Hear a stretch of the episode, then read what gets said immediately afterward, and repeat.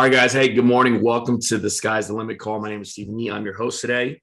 Um, I'm actually very blessed to be able to interview one of my great friends. I, have known Trey for like 14, 15 years, man. And to be able to see where we were, you know, so long ago to where we are now. And it's uh it's fun. That's actually one of the things I'm going to talk to him about is uh when it comes to recruiting, who you want to be successful with, right? Um, but Trey's built a massive agency uh, protecting a ton of families. I, I'm willing to bet that the coast to coast agency does more than the second place competitor of Family First Life. That's just my knowing the numbers of what we do and, and what the industry does. I'm willing to say the FFL coast to coast agency is bigger than almost everybody else in the industry. That's not FFL, right? So um, Trey obviously has done this for a while. And so one of the things that we see uh, in FFL is most people are scared to recruit, not because they don't want to, not because they don't want to build a team, but because they don't know how, right? Trey's amazing at it, and he's going to break it down so simple for us to understand. So, uh, Trey, are, are you there, buddy? Yes.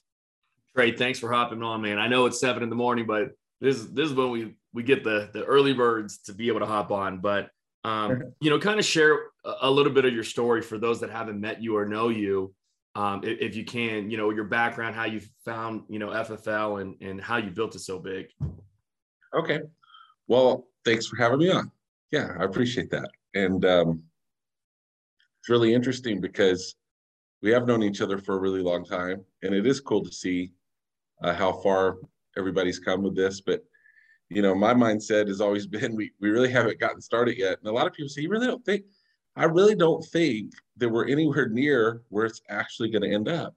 Right. Because the first thing I tell people is there's a, there's a company that everybody knows, like a household name. If you're in the insurance industry, you know the name of the company. They're the buy term and invest the difference company. They have done for the last 21 years a billion dollars worth of new premium every single year. New premium, not renewals, new premium. We know they've at least done it for 15 years or 12 years because that's how long they've been public and they have to publish that. And you only run into them if you're running appointments, maybe three out of 100 houses. so, so if they can do that, we're only doing 600 million. Like there's so much room for growth here. And the thing I learned early on about FFL is the capacity. You know, once it once it reaches a certain capacity, it's it's always going to allow a certain amount of income to be made, even if things were to stop and we aren't near the capacity yet, in my opinion. So, right. so my background um, before Family First Life, I did a bunch of stuff. So I, I, I sold water softeners. I was in the Marine Corps. I worked at a gym. I um, I was a bookkeeper at a furniture store. Did you? Were you really? I didn't know yeah, that. I didn't yeah. know that one. I uh, did a bunch of multi-level marketing stuff. I, I made a living at it, but none of my friends did. And when I got started, uh, well, not none of my friends. You guys did. Oh, you guys did good, but Steven wasn't on my no, team. Definitely did not do good. comparatively speaking, we were like the top one percent, but that that just meant that you know we could search we could search we could search for gas money in like jars, not couch cushions. That's oh, all that meant. But uh, but yeah, so so I, I did a lot of a lot of different things, and then my whole goal when I started with Family First Life was to not recruit anyone because I didn't have any friends left. And so I'd recruit all my friends and do a bunch of stuff. And I was like, this really sucks because nobody wants to invite me to nothing because they think I'm going to start drawing circles on a whiteboard and trying to get them or trying to sell them some sort of product, you know, some sort of vitamin or weight loss solution or skincare or thigh cream or legal services. Yeah. Or whatever. And so, um, and so my whole goal when I started with this, I was just trying to sell some insurance. And I got really excited when I started because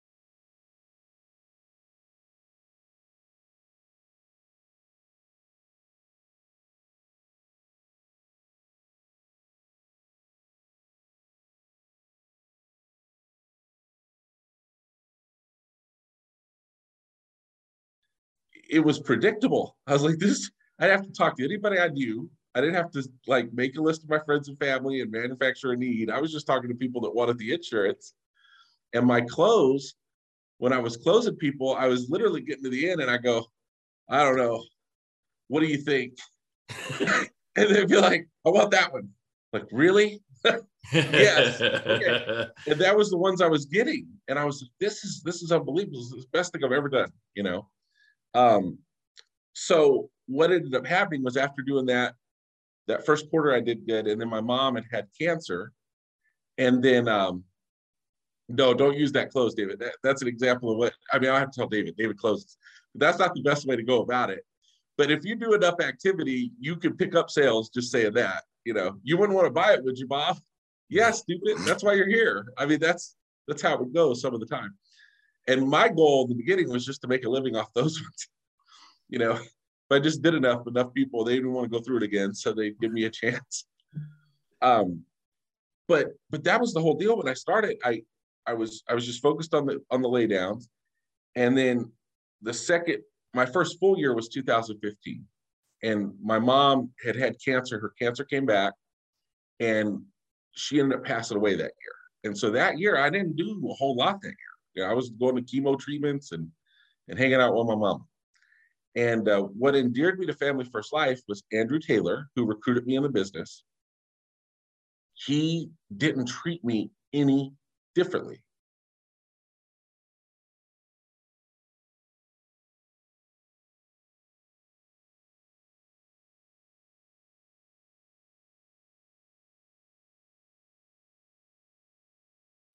And that just went a long way because I hadn't had that experience before. And that was the biggest recruiting tip that I ever learned from Andrew. One of the biggest. I've learned a lot, but that was one of the biggest. The best thing he taught me was uh, the best thing you can do for your team is to not need your team.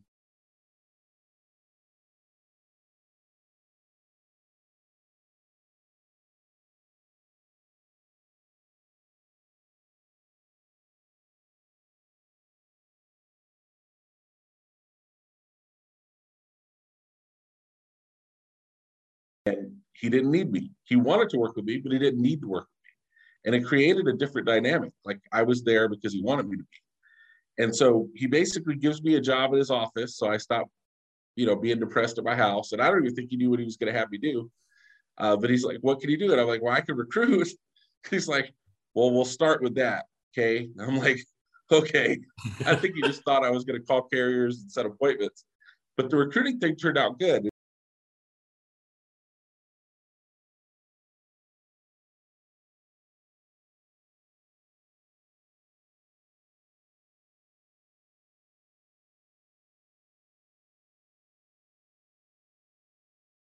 And then he took me to Waba Grill and fired me and said, uh, hey, after it was going great. Yeah, you got to go out and do this on your own. And I'm like, does this mean I'm fired? He's like, I wouldn't look at it that way. And I'm like, are you still buying lunch? so, so that's, that's, the whole story. And then, and then I started building in 2017 around uh, July of that year.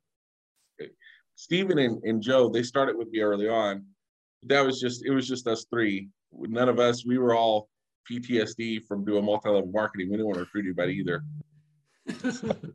That's the truth. I, I mean, back then, fair statement. When we got started, Andrew was like, "Don't recruit anybody, no right. one." And I'm like, "Whoa, what?" You know, compared to now, it's like it's so different because we have leads to supply people now. Back then, Trey, I mean, I remember when I got started, your you know, our lead strategy was all right, we're going to send this lady in Texas two grand. She's going to possibly send us some leads in like three weeks. We don't know. and it's right. like, we got to wait until then. That was our lead strategy back then. You know, compared to now, we can hop on and get instance, whatever we want in our CRM. It's so much faster. Well, that that particular lead vendor is a trailer in Texas with four cats and two chain smokers. and, and what once that got out, it was like a big secret. Like, don't tell anybody. but it was it worked. right. I love that. Um, you know, I think one of the the things that most people do not understand when it comes to recruiting is they think recruiting is an event and it's not a process, right? Um, right. a network marketer understands that term really well, but we're not network marketers here at, at Family First Life. So can you kind of like share that with people?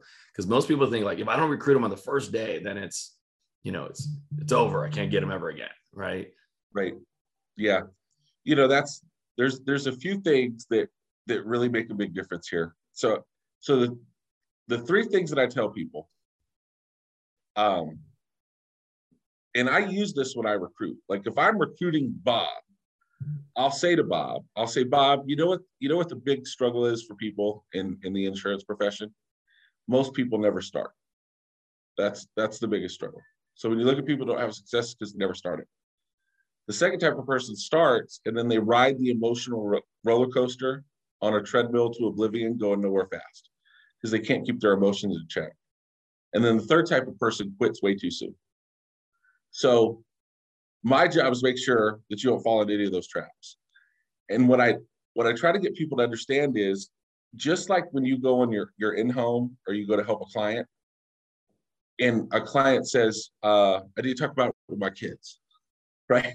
Right. Like you already know what you're going to say in that situation. How do you know it? Because you've run thousands of appointments, right. or hundreds of appointments, or you've done a bunch of phone sales or whatever. You you hone the skill of, of handling those objections in advance by just doing it a lot, and that's how that's how recruiting works too. The problem is we we recruit somebody and then we get some kind of crazy objection and we overgeneralize and think there's no way around that. And the way around it is to always overcome the objections in advance, the normal ones that you would normally get right? So you just do that through through repetition. The other part that where people get it wrong is they think that like if you put somebody in contracting, they're recruited. And all that really is is just permission to recruit them again tomorrow. Like you're better off, like a bird in hand is better than three in the bush. so we stopped recruiting the ones we got way too soon. And the one thing we did from the very first day at Family First Life is we were the fact that we didn't have any leads, it caused us to be really selective. And that's what caused it to grow. Because when people think you're selective, they want to be the one that you select. Mm-hmm. You know, if they just think you take everybody, then they'll they'll mess you up. And it, it will mess you up in this business because the one thing that that we have in this business that we don't have in, you know, if we're trying to recruit somebody into some weight loss milkshake is is uh you know if somebody quits here it can actually hurt you.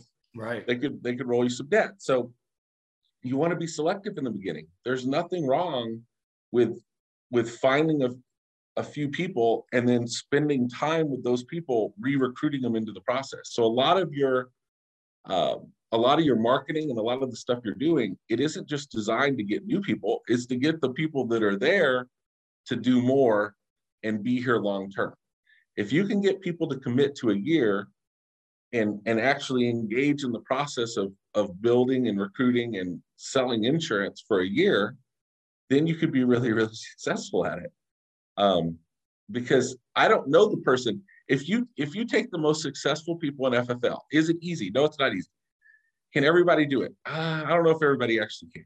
You know, it takes a certain amount of intestinal fortitude and willingness to go through some stuff. Is it easier than anything else I've ever done? Yes, it is. Did I have 20 years of um, of of practice doing things that were harder that like hardened my intestinal fortitude and put me in a position to look at this right? Yeah, I had that too. Like there there's always a story behind the story. Right. Um, and I've been self-employed for for for most for my whole life, really. You know, I've I've never really had a boss except for at the gym, and so uh, all that stuff played into it. But but I think that's the deal. People just stop recruiting way too soon. They get a few, they think those few are the ones that are going to do it, and then they stop for two or three months, and then they got to start over from scratch and try to get some people interested again, or they hire they recruit someone and then they're just like I I sent you to HCMS. Like, what do you want from me? You know, that's not the answer either. Like, you you have to actually spend time with people. Right. So, so my suggestion for folks is like hire people that you actually like. If the third time the phone rings, you already don't want to talk to Mary, you idea. need to address it. Mm-hmm. And like, it's okay to do that. Mary, it's the third time you called me, and I had this weird feeling like I wasn't going to enjoy this conversation. It shouldn't be like that because it's the third time you called me. Is it going to continue this way in our relationship, right. or are we going to get through this? and just have a conversation about it. You don't have to be mean or scold people or be like, I don't have time for your stupid question. You have to do any of that. But it's always been enjoyable to work with Steve, even if Steven had problems in the business. Like, even if things weren't going right, and things don't always go right. Lots of stuff goes wrong. Often. Um, you know?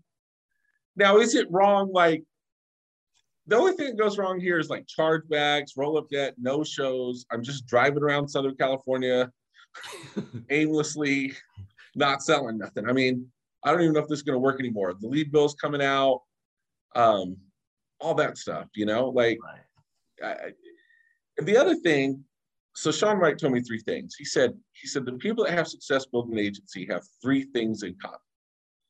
Number one, they work really hard. Number two, they're selfless and they put other people's success above their own. And number three, they're not afraid to invest money and put themselves in a bad situation. Um, you know, potentially. Like the thing Andrew taught me was you don't you don't win here by like saving your way to like a millionaire. Right. Like you have enough money to pay your bills, you have extra money, and then you invest that back in the business. You say invest back into what? Here, here's what it is you want to get to the point where you pull out the stops in support of people's efforts, not what they say. Like if you're trying really hard and I know it, I will pull out the stops to help you. Well, you say, what's that mean? It means I will do anything. I don't care what it is. Like, like you need to get an Uber from LA to Dallas. I'll help you figure out a way to do it. I don't know why you do that. Not to go run one appointment or something. But like there's not a list of stuff that I won't do to help somebody who's putting in the effort and activity with a good attitude and gratitude that I enjoy being around to help them be successful. Right. And I, I love that you say that because I was I was talking to you know one uh, Joe Basso the other day and Mark Mead, and, and Joe said that one of the biggest um, eye-opening things that Mark has ever said to him was, "You don't earn an integrity deal, you buy one. And you buy one through staff, you buy one through, you know, structure for your your your agents and you buy it through investing into your team. And like most of us hoard the money we make. Right? Because it's like we never had any. So we're like, "Oh my gosh, this is mine. I'm never going to let go of it." And I think that's where most people get their their growth stunted um, but I love that trait, you know, like, ha, you know, work really hard, be selfless, put other people first, don't have an ego. Right. And then number three is invest in, in your business. And I love that. Um, Trey, you've seen, you're a professional recruiter, right? So in my opinion, and, and so what do amateurs do wrong compared to professionals? Well, they talk more than they listen. Yep. Um, you know they try to talk people into it. They think it's about overcoming objections. And all i'm trying to do is just sort. Right. I you can spend so much time trying to talk the wrong people into it and that's what's exhausting in the business. That is what's exhausting. Yep. You find you know i think about like brandon brandon's a great example so when brandon got started like just easy to work with humble had lots of gratitude. He was cool.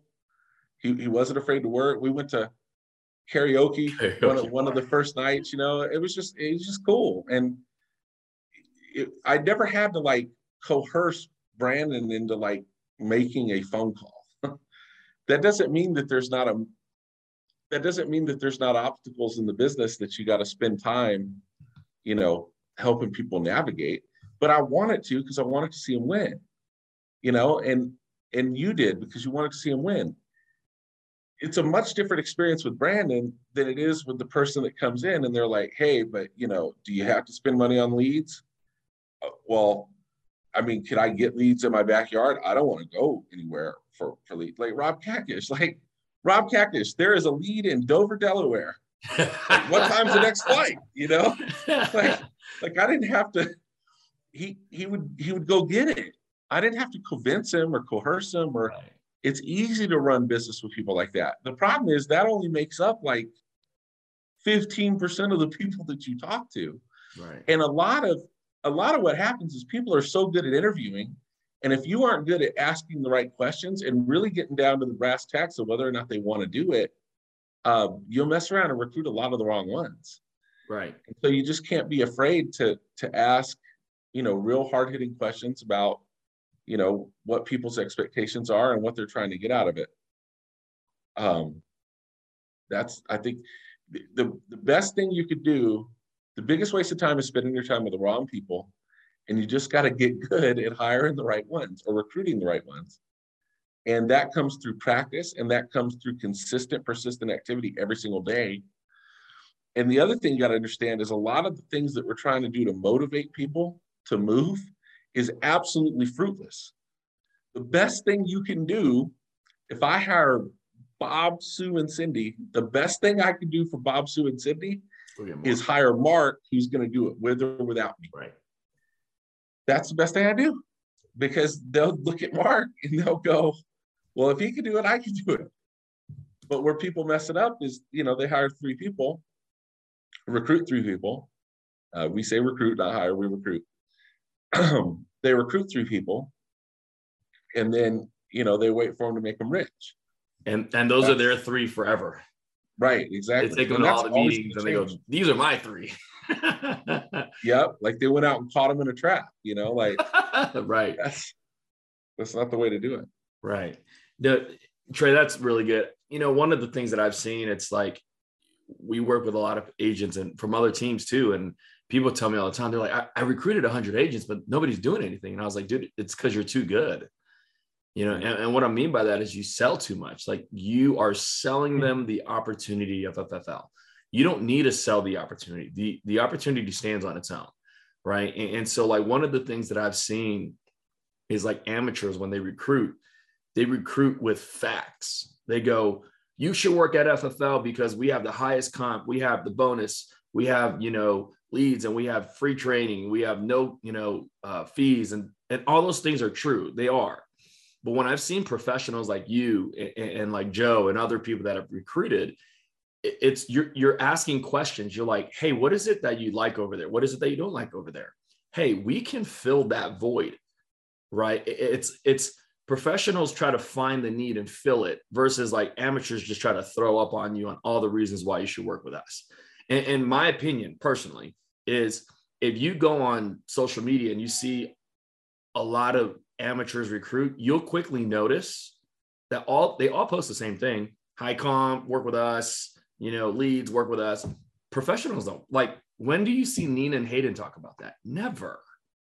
They're always talking about like do you enjoy working at your career if you don't message me right like like that's how professionals recruit they, they don't recruit with just facts because everybody can do that you know yeah, exactly i think that you and and and joe do a phenomenal job that's that's why i was asking that question because you know i was listening to joe joe just re- recently recruited a big group from another company right and he yep. said i've been working on them for like six months that's right yeah that's that's that's the thing like the harder, the more time.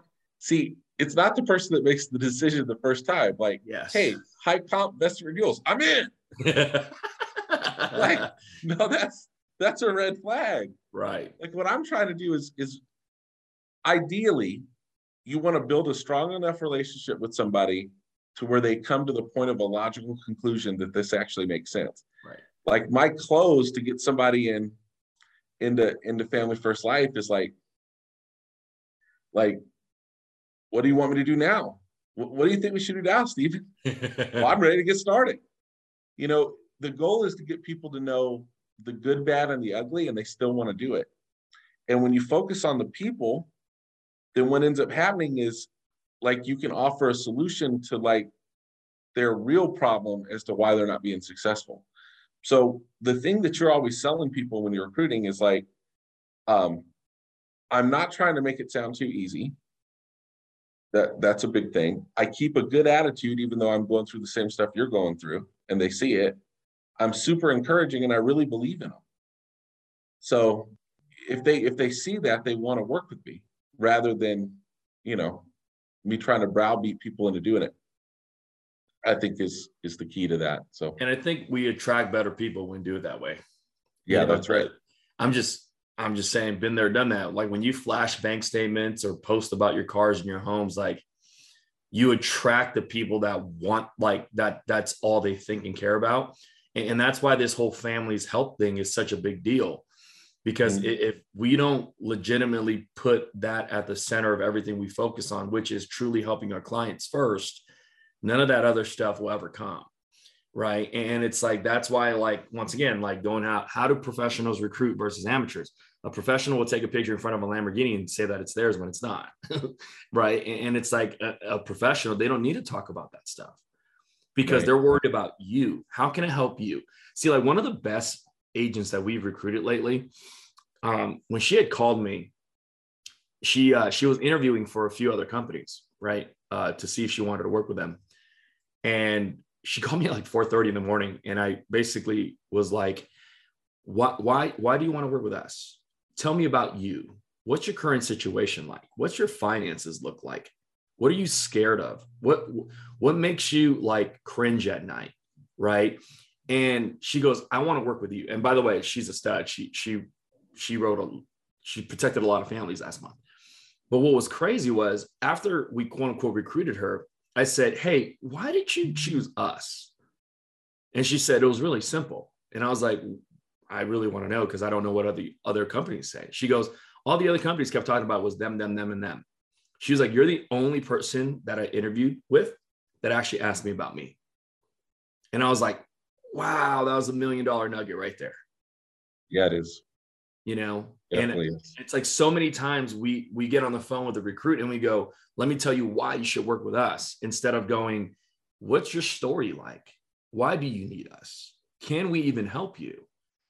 You know, and, and finding right. out the the gaps and then filling in the gaps, right? The filling in the void. And and I think that's how professionals recruit. And for those of you that are new on the call, that's that's how you should do it. You shouldn't blanket yep. everybody because everybody's different. You know, right? Um, amen to that. That's absolutely true. Trey, when when you started building this business, you started working with people that you liked, right? Yeah. Um, why is that so important? Well, the the real the real factor as to whether or not somebody's going to have success is that they have trust. Mm-hmm. Like there's a trust factor to the business because you're trying to get people to invest in leads. Now you think getting people to invest in leads is hard, but it's it's it's not as hard as getting them to make a list of 100 friends and invite them to their house. That's harder. Yes. It is. Like you find the right person that that wants to go out and do something for their family and wants to build and and wants to go make sales and they have a good reason why. Um, and they have clear goals and we can set some actions and activity in place for them to get there.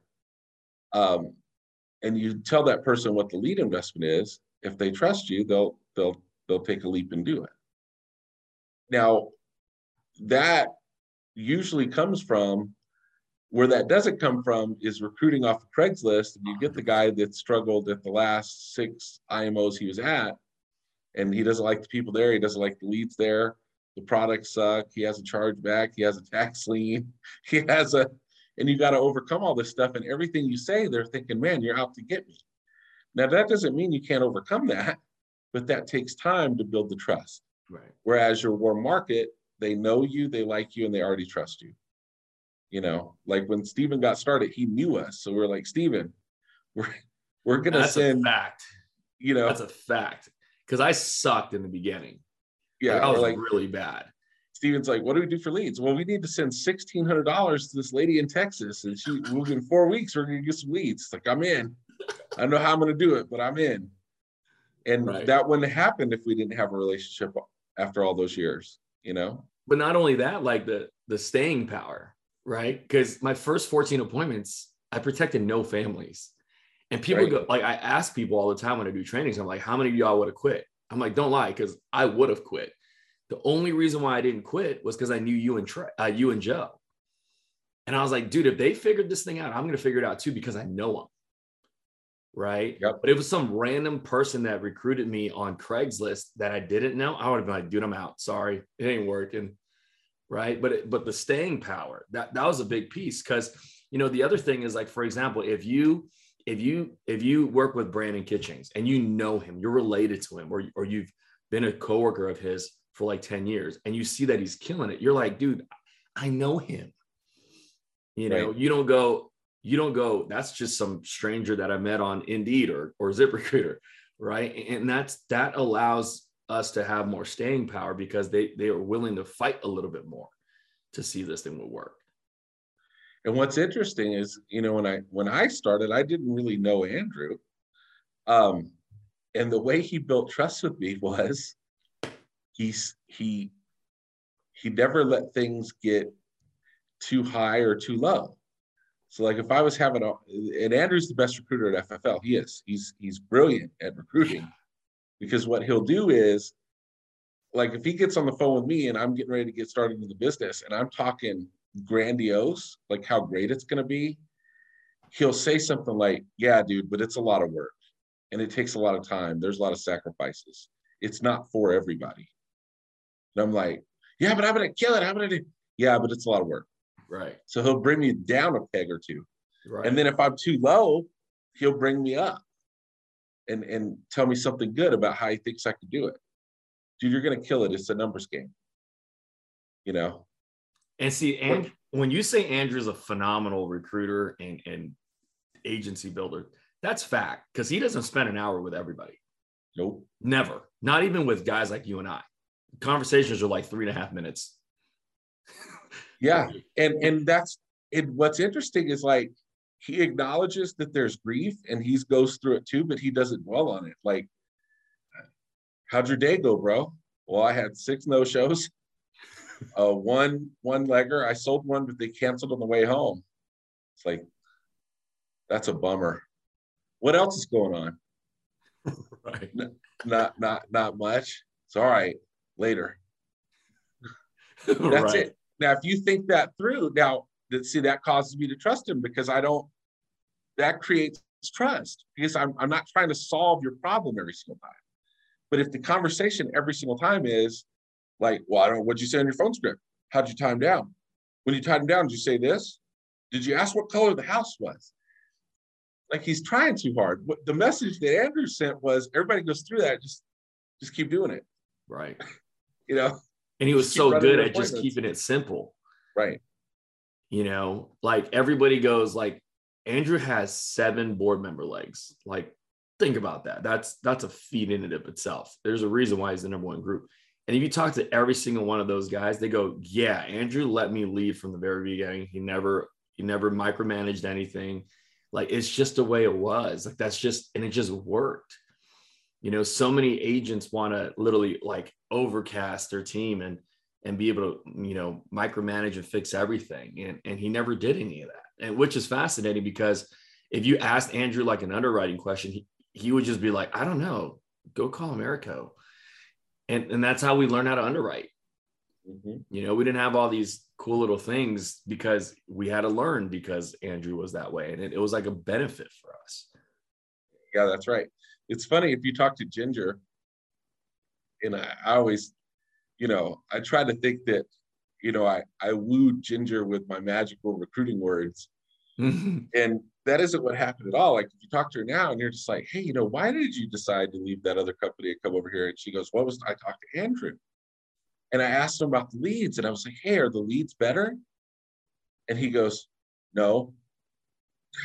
Yeah, I remember that. Just the one word, no. Well, why? Why would I why would I want to work here? He goes, we just have more of them. Yep. And then silence. because he's not trying real hard. You know what right. I mean? Like, but but you trust somebody like that. Somebody who always has an answer for everything and tries to overcome every single objection and tries to finagle you into it. If there's a confidence in knowing, like, if you, even if you don't do it, I'm gonna be good. Right. I don't need you. There's a confidence in that. You come along if you want to. If not, I'm good. Right. You know, rather than, well, let's talk about why you don't want to do it and let's address this issue and let's. He never did any of that. That's why he's so good at it. That was like one of the most attractive things ever. Was I remember doing? I was I was at his office or riding along with him, and I was like, "Oh, you definitely need us." He goes, "Oh, you you think so?" And then he just stopped talking to me for like 30 days. And then he found Grady. He found Zach Egan, and I was like, oh, he definitely don't need us. You know what I mean? Like the, right. that was the best thing that we could have learned is like you the best way to grow this thing is by not needing the guys that you think they need you. Yep. That was such a million dollar nugget from Andrew. And I was like, dude, that's that's just the way it is, you know. And so cool, Trey. Anything else that you can probably think of in terms of recruiting or building a team that you can share with brand new folks? Well, I can tell you a good habit that should replicate throughout your organization is is using your IP reports and talking to your top 25 people on a regular basis. Everybody should have a list of 10 new agents that they're talking to on a regular basis. And I mean new, like brand new, like they haven't done their first 100 appointments yet. And I would consider somebody actually recruited into the business when they've sold a policy, they've recruited someone that sold a policy, and they've gone to a national conference. If they've helped 50 families in a month, but they have not recruited anyone that sold a policy, they are not in. Right. If they've recruited a bunch of people that sold policies and they help 50 families a month, it, but they haven't been to a national conference, they are not in. You know, that's they're not in yet. You're not done with them. Not that you ever really get done, but in my mental checklist of an agent and working with someone, until all three of those things have happened, I don't consider them in. And um, and I think the other big thing is talking to the leaders in your team, the top 25. If everybody could, let's say you don't have 25, let's say Mary's on the call, she has four agents. Okay. She should talk to those four agents a lot. That's all she has. You need to you need to pull the weeds in your garden and help it grow. You say, what do you talk to them about? Just be available. That's all. Don't just take the calls, make the calls. Get out of this routine of reacting to every problem throughout the day and make something good happen by being proactive. And the most proactive thing you could do is get 10 new writers. Yep. 10 new writers solves, I, I mean, it solves all the problems. There's nothing that 10 new writers won't solve. Right. Like helping 10 families in a week, there's nothing that helping 10 families in a week won't solve, at least that week. I'm not saying it solves every financial problem you ever have, but at least it gets you back in the right frame of mind for next week. You know, and the and the last thing I would share is you get good at winning by winning. Yep. Like celebrate the small wins. Every little thing is a small win. Like that doesn't mean that everybody has to blast it out on Facebook and be like, Bob made a phone call. But don't be so hard on yourself. You know, if if if you're at this place and you're you're and you set a goal to do this thing this day, that's something you could actually do and you do it that's a win just do it again tomorrow and if you stack those things together it'll it'll get you to a place where you don't even it's it's just a bunch of little wins stacked together it's not the the big deal is all the little deals put together it's not the fact that you recruited this person from this insurance carrier and they brought 7500 of their friends that's that's not what it is it's all the little wins along the way daily compound it that allowed you to get to the place where you recruited so and so and they brought 30 of their friends. Right. You know? So I love that. And, and see, that's who, who would have ever thought that talking to people was like a task? That's like what I hear often, right? Like, oh my God, I need to talk to him. Like, I had this guy, he, he's like an SVP in, in our company. And he came to me and he was like, I'm getting rolled debt like left and right. And I was like, man, that's really odd. And he was like, he was, I was like, what's your recruiting process? Like, what show me? Like, right. And he goes, Yeah, once my recruiter, by the way, he doesn't recruit him. Once my recruiter recruits him, I don't talk to him. I, I might talk to them after they write their first policy. And I was like, dude, that's that's the reason why. Right there. you know what I mean? Like, yeah. I was like, dude, they don't even know who you are. There's no support.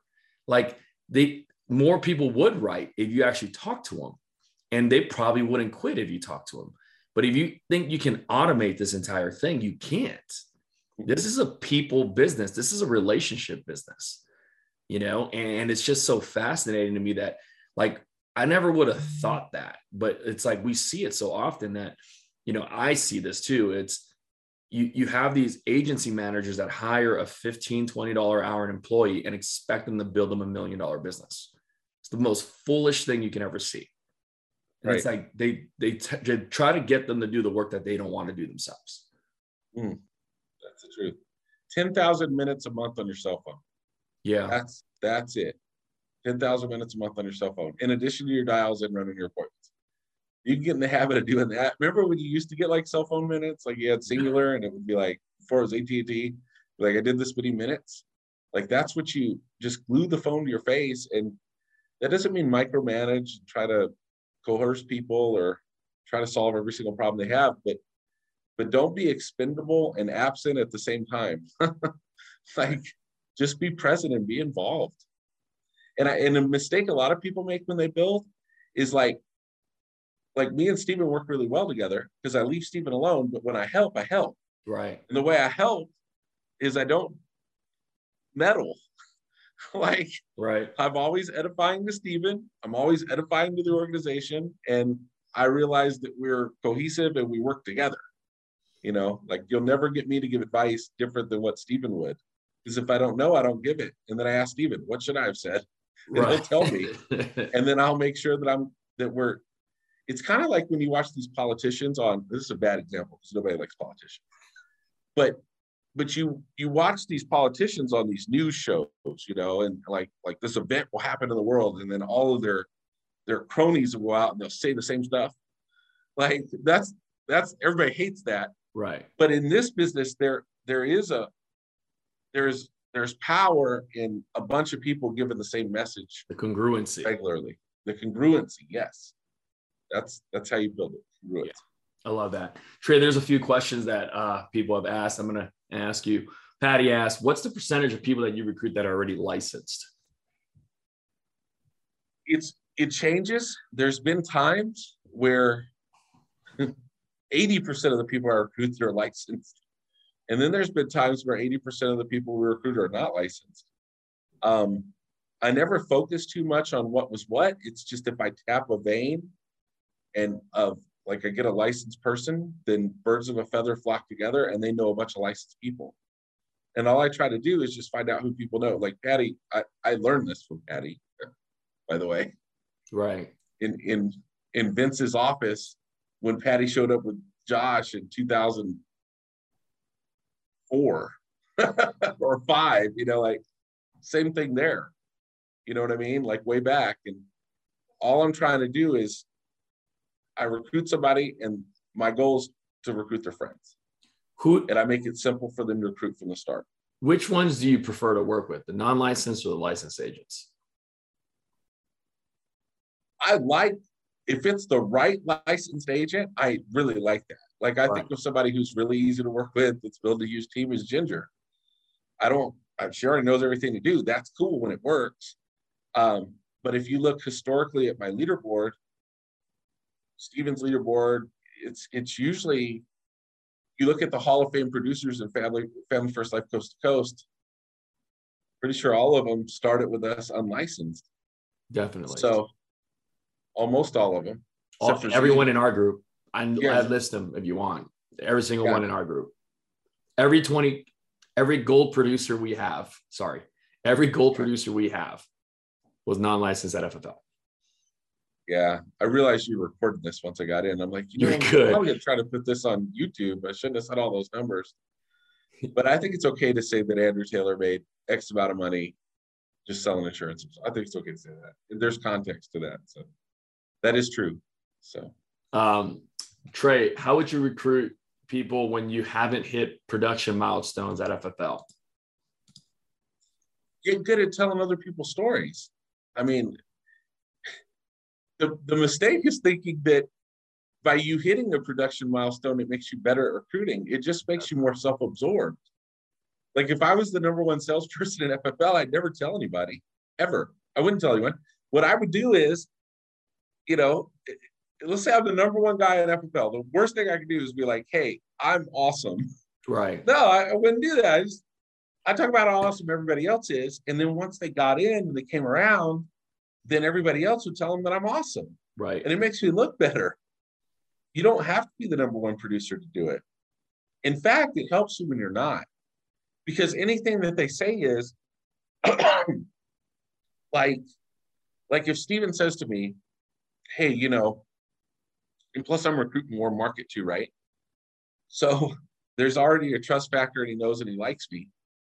If Stephen says to me, What can you do to help me?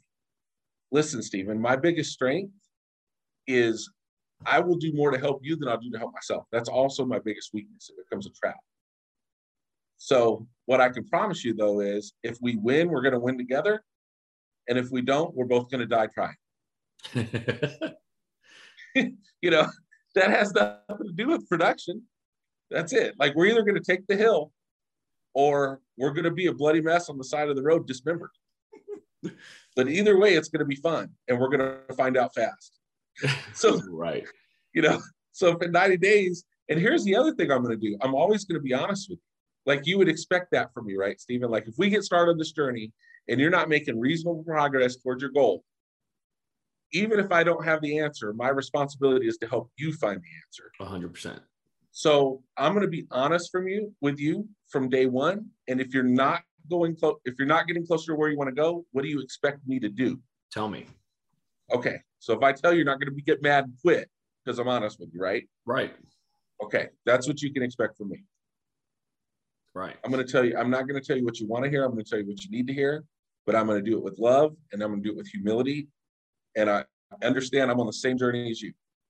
The last thing I want to do is put you in a situation where you're working with somebody that's too high and mighty to tell you the truth and needs you so they can make overrides and really doesn't care. I'd rather fail than hurt your family. You know, like that's how that's that's what people follow. They just want to know that. Dude, and the other thing is like production milestones. Number one, like let's just pretend you're a platinum producer or whatever it is, right? Dude, most people that you're recruiting can't even fathom that type of money. That's right. So it actually hurts you. Yeah. You know what I mean? Like, like I remember this is horrible, by the way. Like I remember when I first did my first 20 families helped, most people are like, ah, he got lucky. Then I got to 30 and they're like, that won't last. I got to 40 and they're like, well, you know, the, the FTT, the FTC is going to close their company down. And then it's like the, the higher you go, the worse it gets. No matter what, you can't like there's some people that are just unrecruitable, just like clients that are you can't sell no matter what. Right. And it is what it is. And most of those people don't need to make that type of income. If they made like five, ten families help a month, their money. So like you don't need to talk about the 50, 60, 100 a month. Eh, that doesn't right. attract them. The matter of fact, they think you're a scam because of it. Right. Yeah. You know, it's belief that enables action. And people will go as far as they can see. Right. That's that's how it works. And people set these these milestones so high, people never believe they can do it. That's why they never start. Like right. I'm just trying to set goals. One of the things I ask people when when I do recruit them is, all right, Stephen. So let's let's let's assume that we get when we get started. Um, in the next 90 days, if you were to look back 90 days from now, and you were to say to me, "Gosh, that was an amazing success," what would that look like? And right. tell me where you need to be in 90 days and what would be successful. Like, what do you consider successful in 90 days? okay, so 60 days from now, if you're not making reasonable progress towards your goal, what do you want me to do? Tell me. That's it. Right. I mean, it's just, it's pretty simple. But it, it's, it's, one of the mistakes I made for a long period of time is letting other people define for me what success was. Like Trey, if you need to retire your wife. Right. Dude, my wife works. She is a school teacher because she thinks that's what God wants her to do. Right. Like that's why I married her. Right. If if I retired my wife, we'd get a divorce. We worked together on one thing. We tried to fix a garage door one time and almost got a divorce over it. so the thing I figured out is like Dre, we could get you could drop $750 million in our bank account. We won the lotto. And she'd still go to work the next day. But I was running around thinking I was a bad husband because my wife worked. No, she was going to work anyway. It didn't have nothing to do with me. Right. So I had to get that out of my mind. But that's not what my goal is. My goal is I'm doing this for this, this, and this, not for these other things that people put on me. So very few people would ever actually ask me what I consider to be success. You know? And and Andrew, that was what was attractive about working with Andrew and Paul because they'd been in the business, the insurance business for a really long time, and they'd already had a lot of success in the insurance business. And in my mind, they were like the most successful people on planet Earth, even back then. This was way before integrity and all the other stuff. And they would just show up to work every day like normal people. Yep. You know? And like they didn't, they weren't flashy. They were just like, we're in our 20s. What do you want us to do? Like, we're not retired. We're not living the lifestyle of the rich and famous. We're just working. Like I I talked to Paul, I'm like, Paul, what are you up to? Just trying to scratch out a living just trying to scratch out a living. And it was a pretty good living, you know. So I love that. No, that's that's money. Um, Trey, Marjorie asks, what are some golden questions you ask when you're interviewing someone to see if it's a good fit?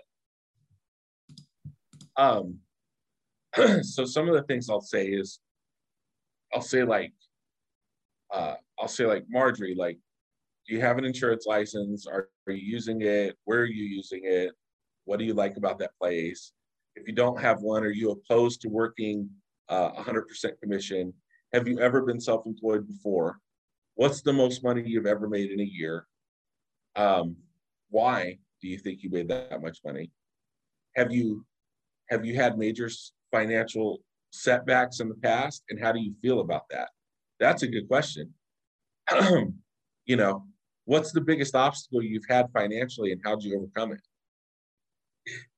th- those are good questions because what I'm looking for, I don't, I don't really want the person that's. I'm not saying I want it. I want everybody that wants to do it. They know the good, bad, the ugly, still want to do it. But I tell you, one of the biggest, uh, one of the biggest, most attractive things about people, the right ones, is the people that have gone through some bad stuff and have come out the other side of it with a good attitude. Like that person's not going to quit if they knock on the door and the person doesn't answer, or they drive around you know, an hour away from home one day and they don't make any sales because they've already had bad stuff happen and they've kept a good attitude. Right. Um, if you drive your car 200 miles, is it going to explode? Um, you know, if you spend a thousand dollars on leads and you only make 2000, are you going to quit? Um, you know, if you're making reasonable progress towards your goal, how long would you give it before you gave up? Those are some of the things that I would ask. Is there other income in the house? What's your financial situation look like? If you didn't make a profit for six months and you were just barely keeping your head above water, are they going to turn off the lights and take your house? If they are, I need to know. It doesn't mean I don't have a plan for that, you know. Um, I like people that are part time too. I think it's a good way to start. Now, if the person's part time and they work at a place, if they're doing Uber Eats part time, just you can just do this. You know, if you're if you're if you work for Jet Propulsion Laboratory as an astrophysicist or something, and it took you 17 years of school and you had a good weekend in the field, for God's sake, don't quit your job. Right. That's you're not just going to get back the job tomorrow.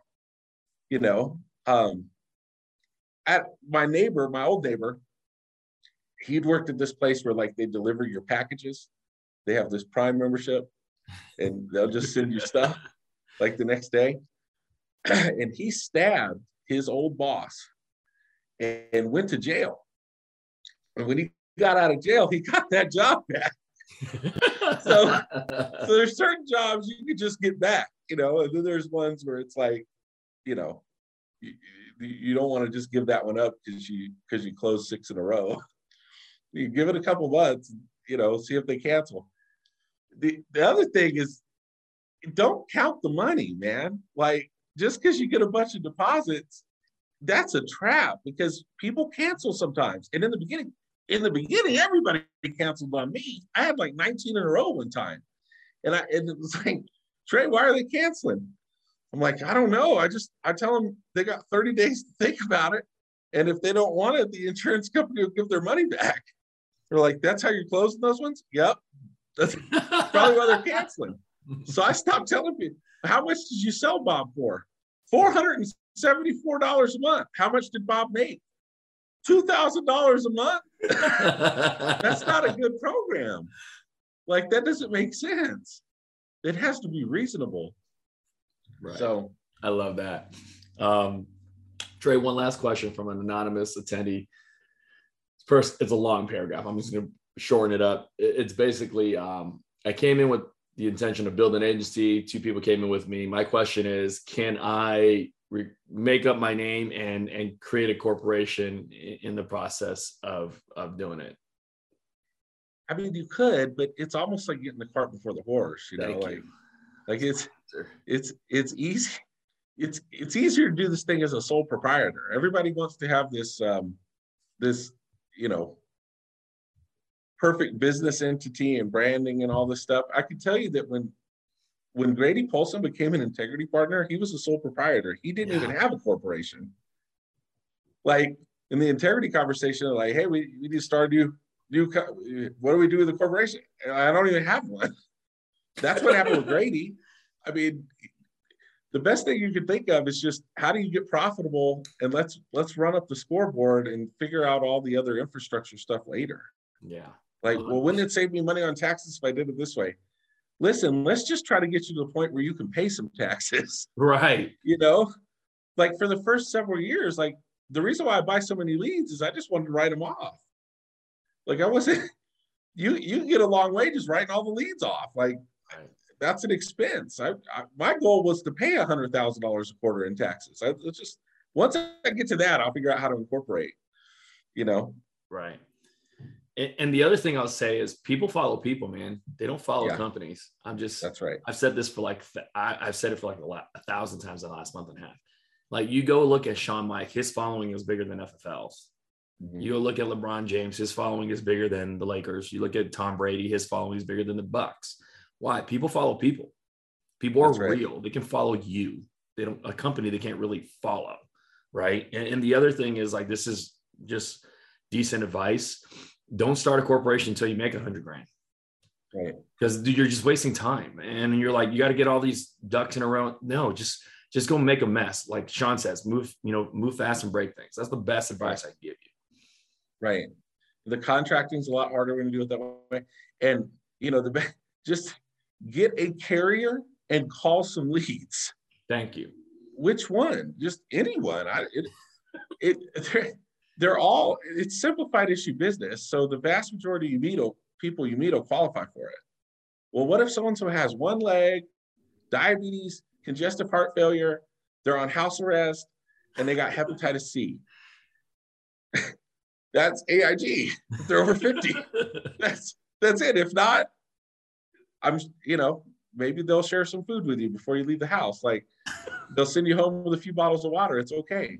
Right. Right. Trey, last question. This is from Kim. She said, Attract, attractive marketing versus professional marketing. Uh, what percentage of blend is best? Well, Kim does a really great job of it because if you look at her social media, she's just, she's relevant and she's there and she's around. I think that's, so I, so if I'm, if I'm trying to recruit, if, if I'm going to get recruited by somebody on social media, it's somebody that's posting on a regular basis. It's somebody who has a good attitude it's somebody who has content that I enjoy looking at or following. And, um, you know, and, and I'm getting the impression that if I were to call, they would answer the phone. So I, I, I don't even remember what the question was. What was the question, Stephen? Attractive marketing versus uh, professional marketing. Yeah. Um, and it's real. You know, I think a lot of times this whole idea of branding and having uh, you know, social media director or this company do this.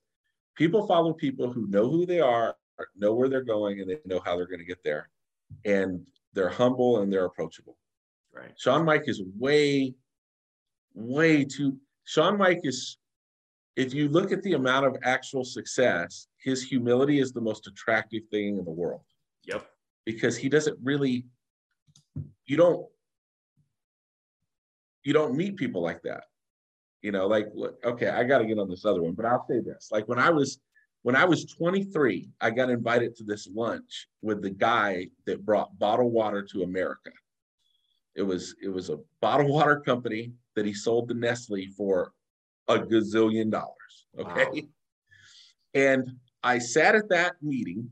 He was wearing jeans and a off-brand t-shirt talking about warehousing and all this stuff for this person's product that was trying to get a product in the marketplace who I happened to know. And I just went and I ate the bread and drank the iced tea. And I walked away from that going, wow, that guy was just a normal dude.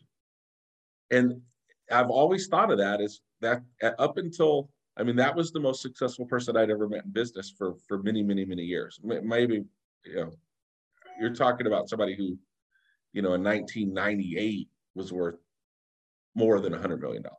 Right. You know, so, and that's, that's always stuck with me. It wasn't the, he, if he has an Instagram, I don't know if he's still alive even, but if he has an Instagram, um, he's not standing in front of it with a with a Lamborghini on his yacht. He's probably working on something still to this day. Right. So that's the way business works, real business, not multi-level marketing business. I love it, Trey. Hey, Trey, thank you so much for hopping on with us. I know we went a minute over, but you know this was a great call. We, this is just something different, right? Because we're always talking about selling, selling, selling, virtual, face to face, whatever it is. But to be able to build the business so that we don't have to sell for the rest of our life. Like these are the nuggets on how to do it. And there's nobody else that does it better than Trey, in my opinion. And we're very blessed to be working with him and on his team. So Trey, once again, thank you so much, man. Um, we appreciate you, you, and we're excited to, you know, hear that announcement uh, coming soon. So Trey, thank you so much, brother. I appreciate you. All right. You guys have a great week.